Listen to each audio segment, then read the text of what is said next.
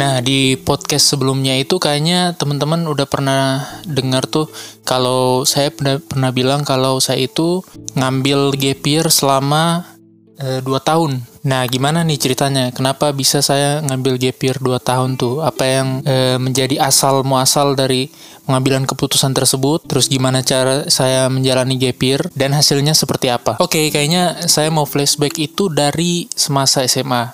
Jadi semasa SMA itu saya orangnya bukan anak-anak yang pintar, bukan anak-anak yang nggak bisa dibilang nakal juga. Yang paling tepat adalah bisa dibilang nggak peduli soal pelajaran, soal sekolah, nggak peduli-peduli amat gitu. Ya makanya waktu itu mendapatkan ranking dan bisa naik kelas itu bagi saya pribadi adalah sebuah keajaiban loh. Karena kalau dipikir-pikir sekarang ya melihat ke masa lalu tuh kayak sama sekali emang sekolah itu bodoh amat gitu ya sekolah pokoknya untuk hari esok aja lah kalau ada PR biasanya nanti besok dikerjain pokoknya saya tuh anak-anaknya kayak kayak gitulah itu zaman-zaman SMA saya itu pokoknya saya lebih banyak meluangkan waktu untuk main kayak ngeband begitu dengan teman-teman daripada kayak belajar gitu. Jadi semua mengalir begitu aja dari kelas 1, kelas 2 sampai akhirnya kelas 3.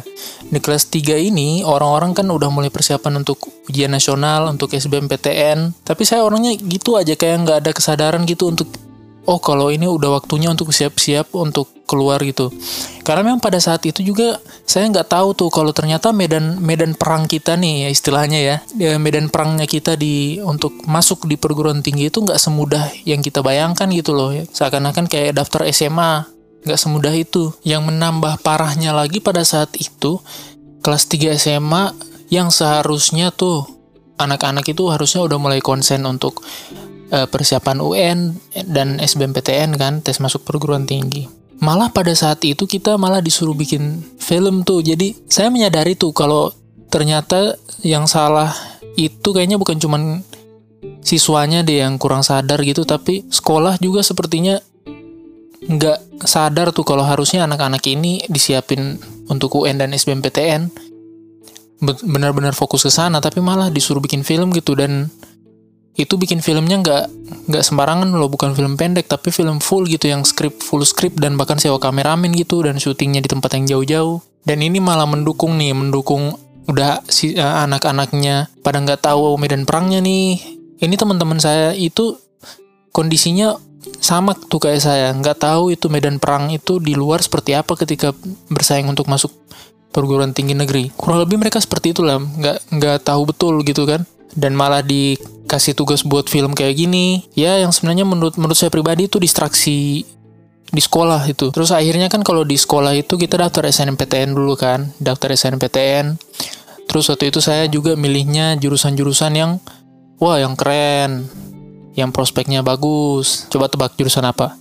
Ya betul kedokteran kedokteran dan teknik informatika. Jadi waktu itu SNPTN saya milihnya jurusan kedokteran pilihan satu, pilihan dua masih kedokteran, pilihan ketiga informatika. Tapi udah lupa sih kampus mana. Yang jelas itu kampus-kampus besar semua. Dan pada saat pengumuman SNPTN, ya sangat mencengangkan. Padahal sebenarnya enggak kalau kita udah research sebelumnya seperti apa medan perangnya. Tapi karena kita nggak pada research, jadi pada kaget aja semua gitu kalau yang lulus SNPTN cuma 23 orang. Padahal ya biasa itu biasa terjadi di tahun-tahun sebelumnya. Karena nggak riset, jadi pada kaget aja semua 20, hanya 23 orang yang lulus SNMPTN.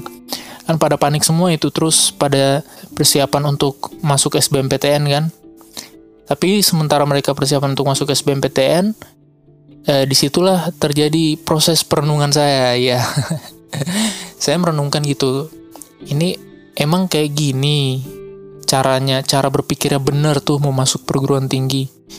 Emang gini caranya saya mau masuk perguruan tinggi mau jadi mahasiswa itu? Karena ya lihat aja kalau melihat diri sendiri tuh saya berkaca kan setelah apa yang saya lakukan. Ini saya di sekolah orangnya santai-santaian terus pas SNPTN saja pilihan saya cuma karena keren sama prospek kerja. Tapi sebenarnya bukan memilih kira-kira ilmu apa yang ingin saya dalami gitu yang benar-benar ingin saya dalami sehingga hingga saya bisa punya gelar atas itu. Artinya saya bisa bertanggung jawab atas ilmu itu. Nggak mikir sampai ke situ sebelumnya. Nah ketika SNPTN itu mikir kan terus nyari-nyari video SBMPTN ketemulah videonya Bang Sabda Bang Sabda Zenius. Nah, di YouTube waktu itu dia ngomongin tentang basic critical thinking, terus ya pokoknya masalah kita menyinggung-menyinggung lah masalah cara kita memilih perguruan tinggi gitu. PTN yang kita inginkan, menyusun strategi. Jadi di situ saya berpikir, oh kayaknya emang bener nih, ada cara berpikir nih yang sebenarnya jadi pondasi dan penting yang saya salah. Jadi kayaknya nggak bakal layak nih memaksakan diri untuk menjadi mahasiswa di tahun tersebut. Kalau saya memaksakan, eh, kemungkinan besar saya akan jadi mahasiswa yang yang gitu lagi seperti saya di sekolah santai-santaian, nugas ngarapin teman. Ya mau mau jadi apa kalau kayak gitu kan? Apalagi nih kuliah nih bawa gelar, tanggung jawab atas gelar itu loh dengan model yang kayak gitu nanti ujung-ujungnya cari jalan pintas, cari apa, curang. Ya, saya pribadi nggak mau sih. Akhirnya saya putuskan, oke, okay, cukup SNMPTN ini saja tahun ini saya ikuti. Waktu itu 2015 ya. SBMPTN pokoknya langsung nggak ikut sama sekali. SBMPTN ujian masuk lainnya nggak ikut sama sekali pada saat itu. Jadi waktu itu eh, sempat ditanyain teman-teman juga kenapa nggak ikut ini kenapa nggak ikut ini ya pokoknya stop lah stopnya nanya ini tuh pokoknya eh, saya akan ujian tahun depan dan istilah gap year ini di daerah saya ya sama teman-teman saya itu nggak familiar sebenarnya. Jadi kelihatan mungkin saya kelihatan aneh gitu ya. Kok ini anak nggak ikut SBMPTN nggak ikut ujian tes masuk udah gampang nyerah gitu Padahal sebenarnya bukan bukan gampang nyerah sih, tapi ya setelah berpikir itu, berpikir-pikir mengkaji diri sendiri, oh sepertinya memang saya belum memang ditakdirkan Tuhan kalau memang saya belum layak untuk jadi mahasiswa pada saat ini. Jadi saya putuskan tuh, pokoknya gap year. Pada saat gap year itu bisa dibilang kayak kebingungan. Kebingungan mengatur ini kira-kira langkahnya yang bagus itu seperti apa, strateginya yang bagus gimana.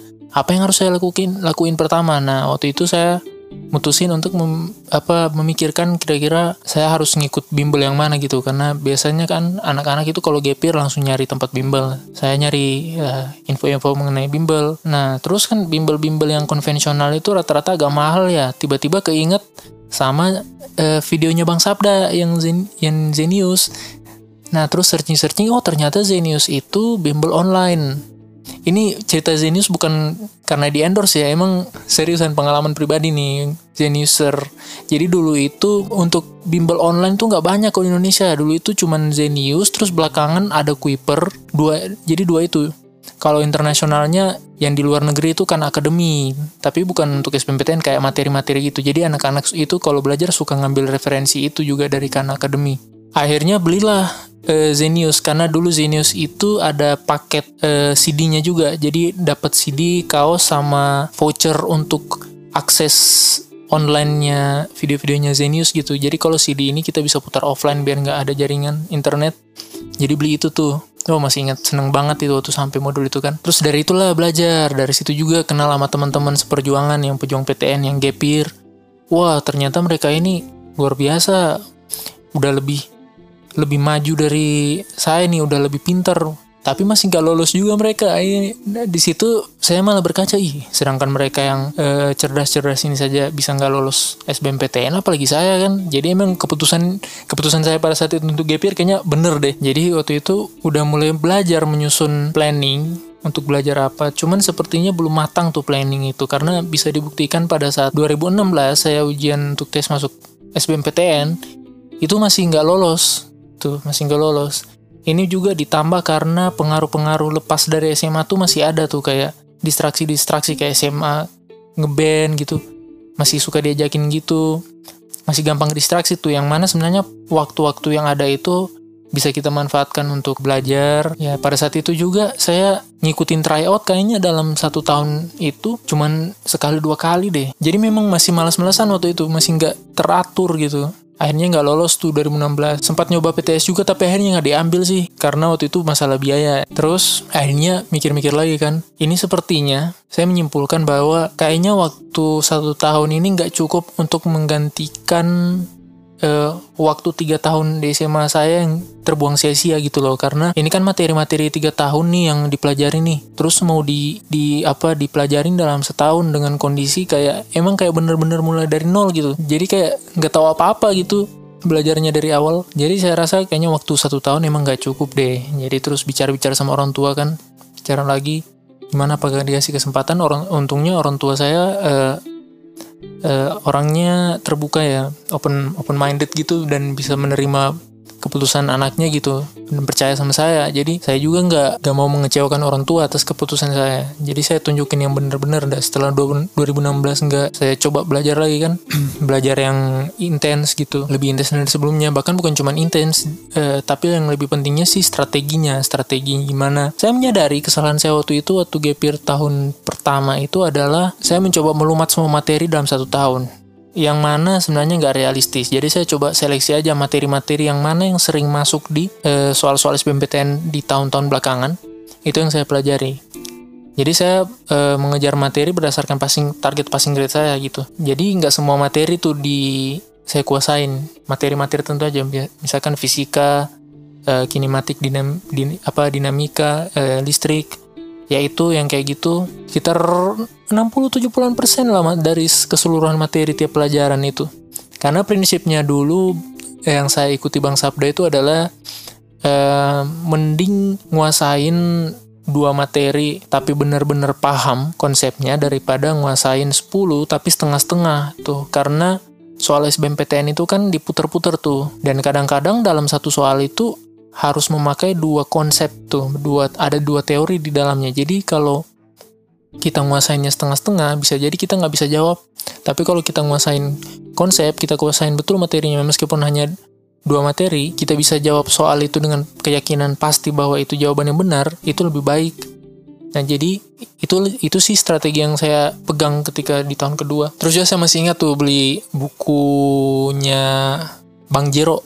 Eh bukan, bukan deng. Panggilannya bukan bang Jero itu Om Jero. Nah Wangsit masih ada nggak sekarang ya?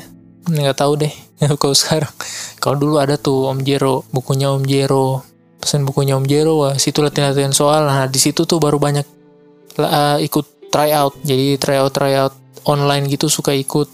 Kalau yang offline kayaknya nggak pernah ikut yang online aja yang ikut. Jadi itu ya selama gap year 2 tahun itu ini bukan cuman saya bukan cuman persiapan dengan cara belajar soal-soal belajar materi tapi juga self development itu loh yang penting juga.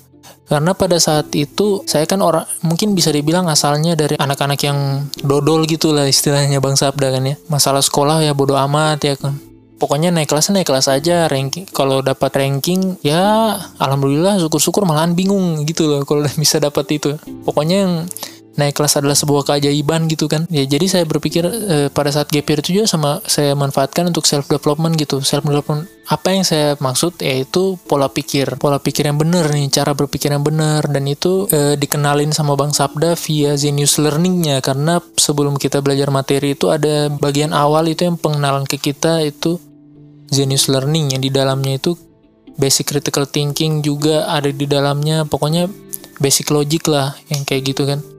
Belajar yang kayak gitu juga e, belajar mengeksplor gitu. Sebenarnya saya ini passionnya di mana sih? Juga pada saat itu udah mulai baca buku coba-coba baca buku yang sebenarnya ini bukan kebiasaan saya di masa saya SMA nih Buk, saya bukan orang tipikal orang yang seperti itu.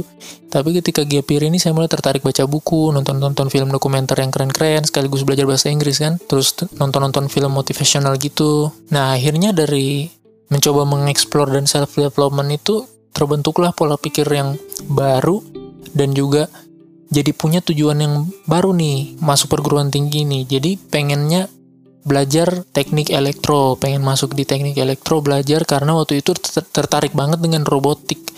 Waktu explore-explore, ini keren banget robotik ya, sampai nyari-nyari ini gimana sih cara belajarnya. Nah ternyata itu belajarnya dari elektronika dulu, rangkaian listrik, oh jadi tertarik tuh belajar itu. Makanya langsung mutusin, oh eh, saya mau belajar teknik elektro pokoknya. Karena kalau buat robotik kan eh, sepertinya asik ya kalau bikin eh, tangan prostetik itu tangan robot yang bisa bantu manusia gitu. Akhirnya milihnya teknik elektro gitu. Pas tahun 2017, tahun terakhir itu kan kesempatan terakhir untuk kita ikut SBMPTN.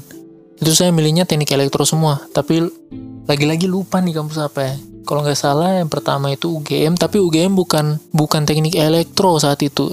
Yang saya pilih elektronika instrumentasi.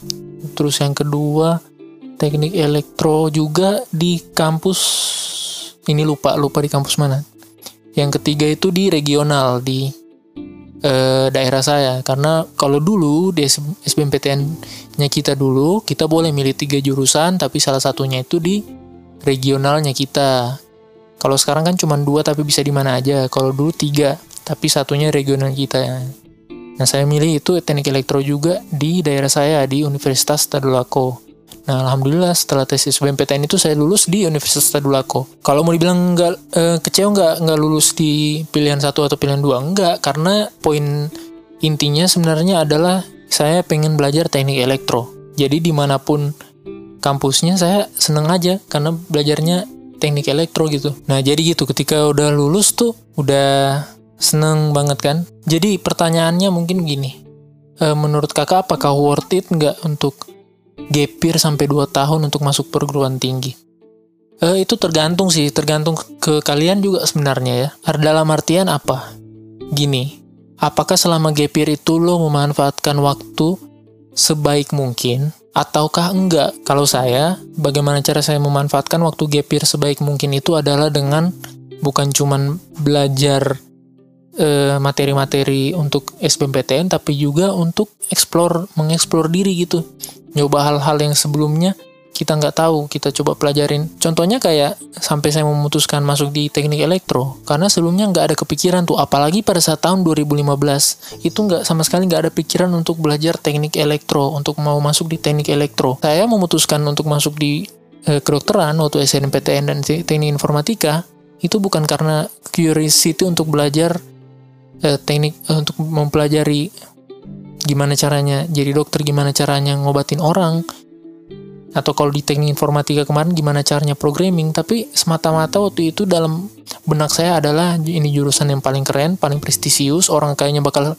bakalan eh, bangga tuh kalau ng ngelihat saya jadi apa masuk di kedokteran karena faktor gengsi gitu ya. Yang ini nggak sehat dan ini penyakit anak-anak setiap tahun sih menurut saya.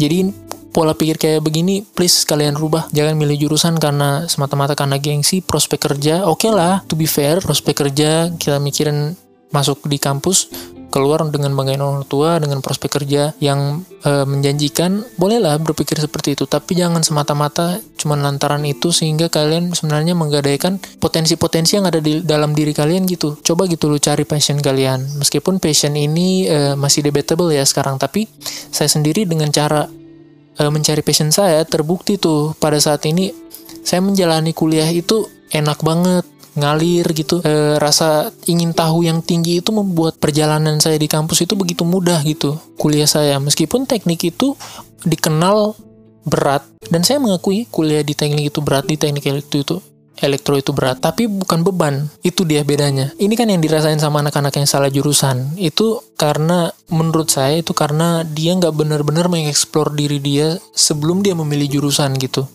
Asalan masuk aja gitu.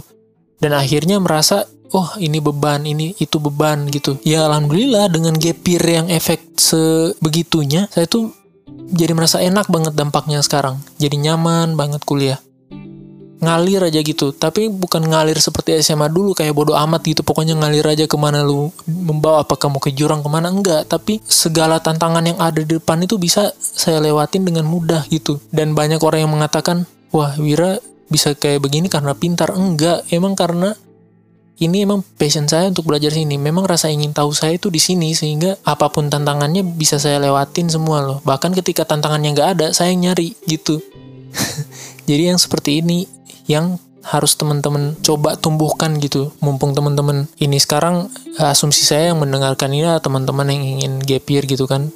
Dan masih galau tuh. Mikirin aduh ini gap year gimana ya? Ini umur gimana? Saya aja eh, gap year itu 2 tahun tuh. Dan bagi saya untuk sekarang-sekarang ini ya di kampus umur itu udah nggak pengaruh besar ya. Mungkin di pekerjaan mungkin kalian sering lihat kayak uh, batas maksimal umur berapa tahun? 24 23 tahun. Ada juga yang lebih tinggi dari itu. Tapi oke okay, misalkan kalian masuk di umur uh, di pada saat itu juga tapi kalian masuknya uh, bisa dibilang sembarangan gitu. Nggak nggak sesuai passion masuknya gitu kan. Terus jalanin pas di kampus jalaninya beban aja gitu. Ngeluh ngeluh ngeluh. Akhirnya tugasnya banyak yang ter uh, lalai. Tugasnya dikerjain apa adanya. Nilainya jelek terus bahkan ada yang error, akhirnya kuliah kalian ketunda sampai semester 7. 7 itu masih ngulang-ngulang materi, masih masuk sama junior. Akhirnya naik naik terus sampai akhirnya bisa sampai 7 tahun di kampus. Menurut kalian pasti bakalan lebih ketinggalan dong. Sama aja ketinggalannya dibanding kalian misalkan gapir satu tahun. Belajar-belajar yang bener-bener efektif nih. Belajarnya kan terus masuk kuliah nyaman banget rasanya. Ada meskipun kalian kuliah di jurusan yang terkenal berat gitu kan, tapi kalian jalaninya tanpa beban dan ngalir aja setiap tantangan yang ada bisa kalian lewatin kalian karena emang kalian emang minatnya di keilmuan itu gitu loh rasa ingin tahu kalian begitu besar yang bahkan ketika tantangannya ada nggak bisa menghentikan rasa ingin tahu kalian gitu. Dan kalian ngalir aja dan kalian bisa lulus tepat waktu itu lebih baik banget itu. Karena ketika di kampus nih sedikit cerita ya sedikit uh, menyimpang dari topik kita gap ini. Di kampus itu teman-teman nggak akan dapat orang yang uh, angkatan yang sama-sama lulus tepat waktu nggak akan. Teman-teman akan sering melihat junior yang lulus lebih cepat daripada seniornya. Teman-teman jangan melihat kuliah itu seperti saat SMA di mana kalian masuk seangkatan dan keluar sama-sama juga. Enggak enggak seperti itu di kampus. Sehingga umur ini bukan menjadi ketika masalah memutuskan untuk gapir karena mikir umur jangan terlalu dipikirin sih menurut saya. Ya kalau terlambat setahun dua tahun apa sih masalahnya? Saya rasa enggak. Justru kalau bisa lulus dengan e, masuk di kampus dan lulus tepat waktu apalagi membawa prestasi yang banyak gitu saya rasa itu bakal jadi nilai plus gitu kan daripada teman-teman yang mungkin eh, kuliahnya tepat kuliahnya tepat waktu ketika lulus SMA tapi kuliahnya berantakan gitu dan lulus apa adanya. Saya pribadi merasa bersyukur sih bisa dapat kesempatan gapir. Memutuskan untuk gapir itu sangat bersyukur karena kalau nggak gapir mungkin saya nggak kayak sekarang sih. Bisa kuliah dengan lancar gini, alhamdulillah ya. Sekarang udah semester mau masuk semester 7 dan insya Allah kalau nggak ada halangan ya doain lah mudah-mudahan bisa lulus dengan tepat waktu gitu kan bisa lebih cepat lagi wah lebih bagus lagi. Tapi ya, yang pasti alhamdulillah selama saya kuliah nggak dapat e, masalah tuh nggak ada nilai yang error. Bukannya sombong tapi ya itu kalau kita mau cerita efek dari gapir saya yakin banget ini efek dari gapir gapir yang efektif gitu loh gapir yang emang e, bener-bener terkonsep dengan baik strateginya dan apa-apa yang mau dilakukan gapir yang bener-bener berfaedah gitu. Gapir ini bisa jadi nggak berfaedah dan merugikan ketika uh, kalian gak menyusun planning dan komitmen gitu.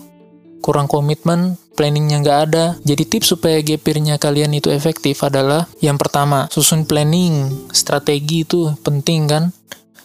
Uh, tujuan kalian mau ke mana gitu kan.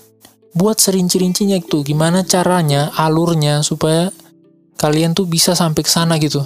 Serinci-rincinya dan itu dituliskan jangan cuma di pikiran doang dituliskan dan bahkan kalau perlu tempel tuh di di dinding kamar atau di mana.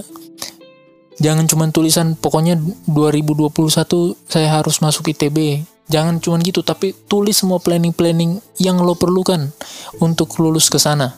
Tulis semua strategi saya harus menguasai materi ini ini ini dan tulis tuh bahkan buat evaluasi e, mingguan.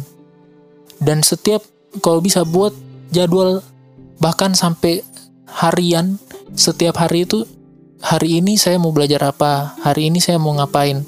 Nggak harus belajar bahkan ketika coba uh, explore coba misalkan mau nonton film tuh film-film motivasi kan emang perlu kadang-kadang buat ngeboost semangatnya kita tuh.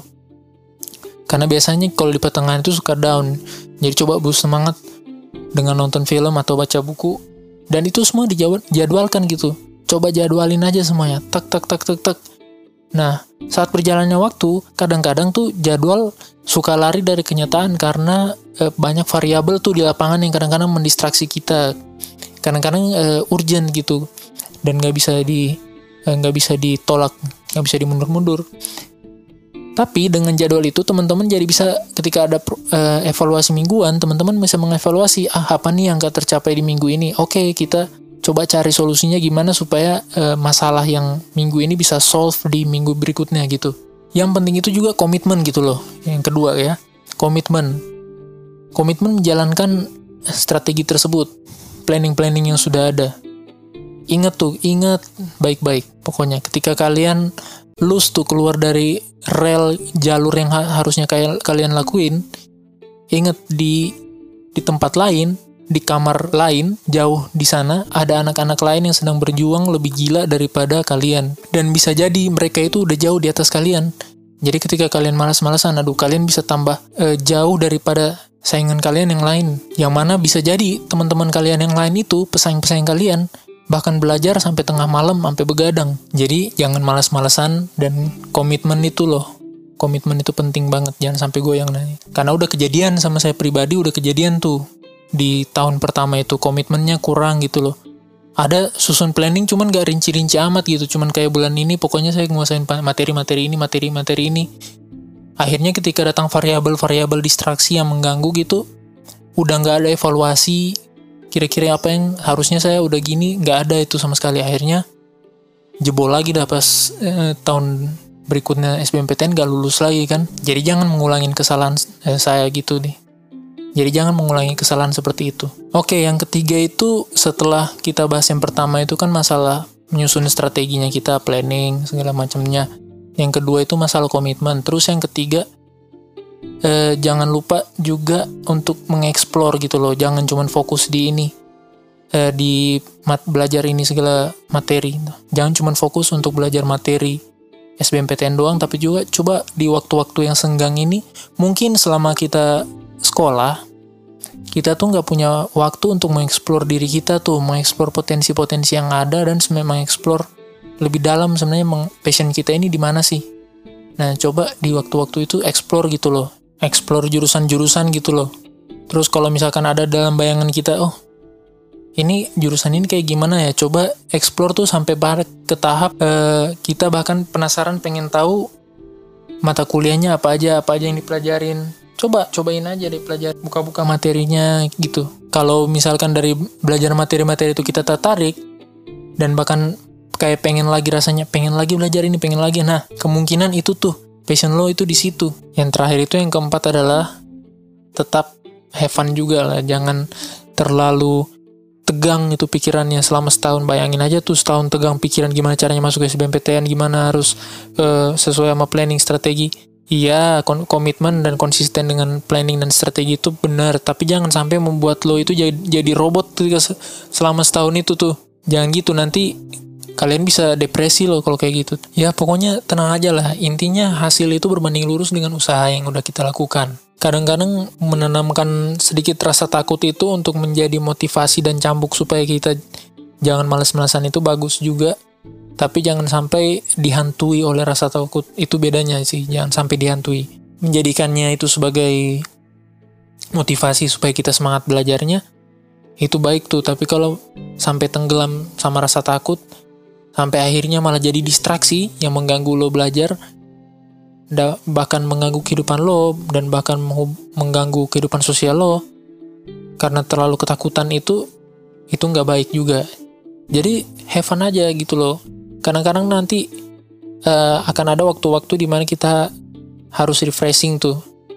Baik refreshing sendirian kayak nonton film yang motivasi maupun coba bergaul sama teman-teman sedikit-dikit keluar ketemu teman-teman jangan lantaran uh, ngambis tuh sampai-sampai wah kehidupan sosial kita udah udah mati gitu. Jangan sampai gitulah kita ini juga manusia gitu. Jadi berusaha aja sebaik-baiknya. Yang penting itu planning dan komitmen kita. Yang penting itu udah kita jalanin. Nggak usah sampai segila-gilanya. Kayak gimana sampai kita jadi robot itu seperti yang saya bilang tadi. Oke jadi segitu aja pembahasan kita kali ini. Uh, mudah-mudahan menjadi motivasi juga buat teman-teman. Terima kasih